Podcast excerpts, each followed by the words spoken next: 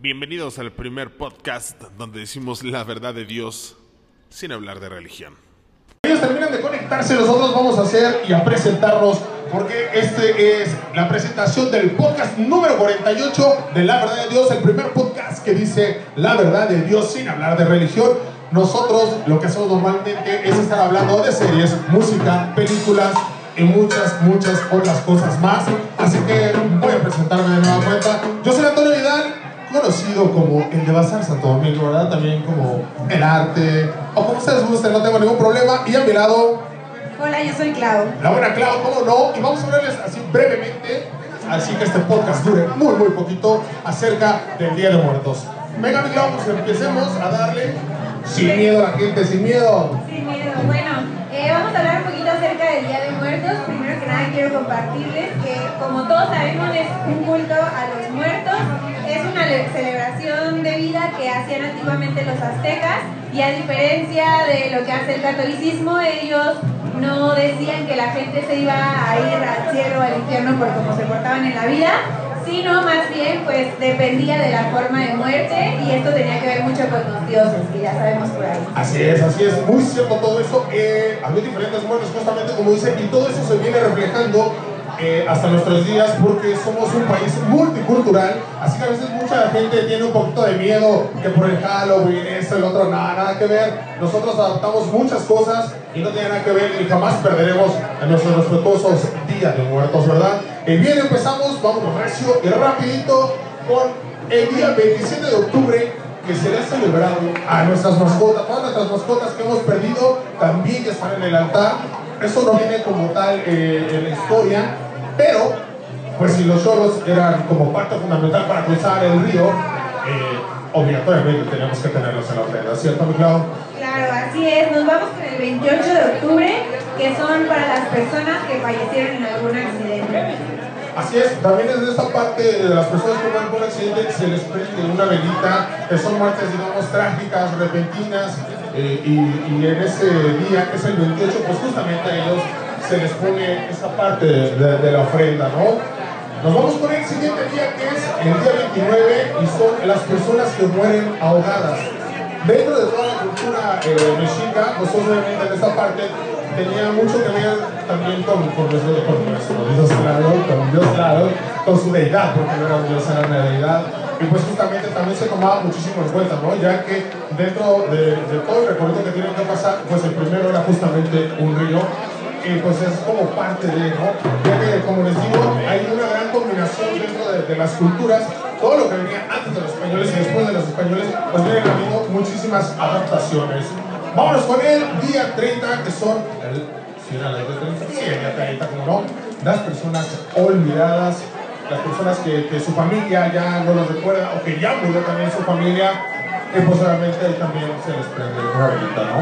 Así es. Y bueno, nos vamos con el día siguiente, que es 31 de octubre, que es para los niños, los bebecitos que no tuvieron la oportunidad de llegar a este plano, pero que claramente recordamos con mucho amor.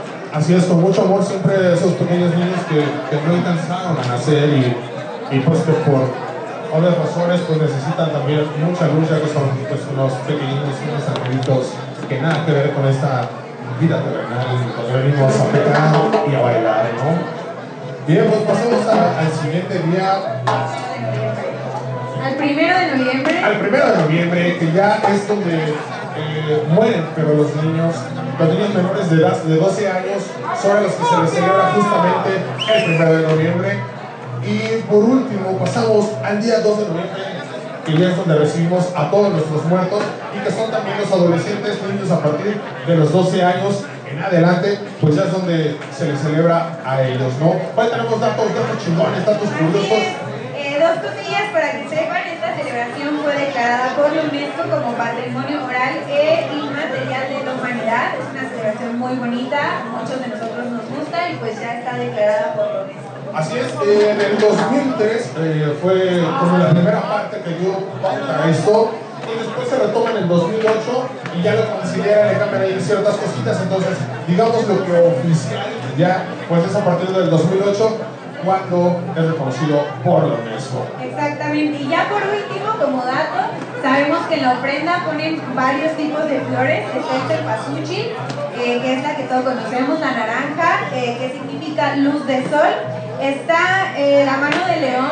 que es la moradita, que significa luto, y la nube, que es la blanca, que significa pureza. Este lado, por favor, porque están acomodándose, porque todos estamos esperando a Mexicumbia. A Mexicumbia para seguir con el baile. Ya te metan público. Ah, por supuesto, traen acarreado. Ah, no se crean. Pero sí traen, sí traen a toda la bandota, a todos sus fans. A, B, A, A, B. Métale presión a que los están esperando con todo. Decíamos que más, ya casi terminamos. Esto es de volada.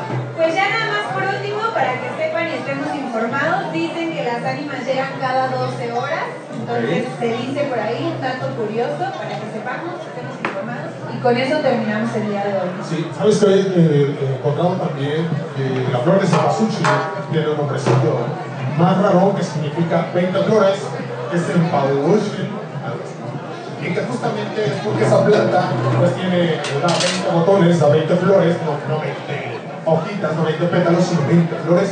Pero, pues justamente cuando llegan los españoles empieza a ver cómo está toda la combinación, pues eh, se adapta como cempasúchil. ¿Tú crees? Qué cosas, ¿no? Bien, pues nos despedimos. Tus redes sociales, mi niña. Mis redes sociales, Instagram, ClauUNF, TikTok, ClauNF3 y Facebook, ClauUNF. Síganla porque si llegan los 10.000 seguidores, hay OnlyFans. No dará nada para nada. Así que ya ahí me encuentran en todos lados como hasta Santo Domingo, nos encuentran en TikTok, nos encuentran en YouTube, en todos lados. Pero este podcast en especial lo encuentran en Spotify, en Amazon Music y en YouTube. Ahí, por favor, si haces un paneo para que salga toda la gente bonita. Ahí, saludos a la cámara a todos, por favor, porque van a estar justamente ahí en YouTube. Así que saludito bonito.